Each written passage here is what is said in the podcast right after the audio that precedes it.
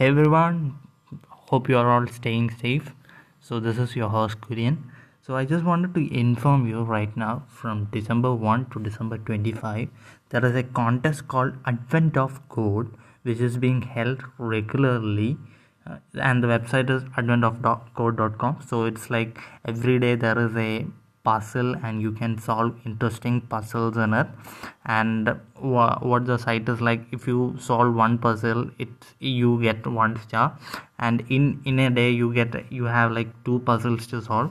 So finally if you are able to solve all the puzzles you get something special. So that's all about advent of code. So i am uh, participating this year. Like i found the platform very intuitive and very uh, interesting as well so i guess you will also find it interesting. That's why i just wanted to share about this. So if you are interested do participate in advent of code. See you there. Thank you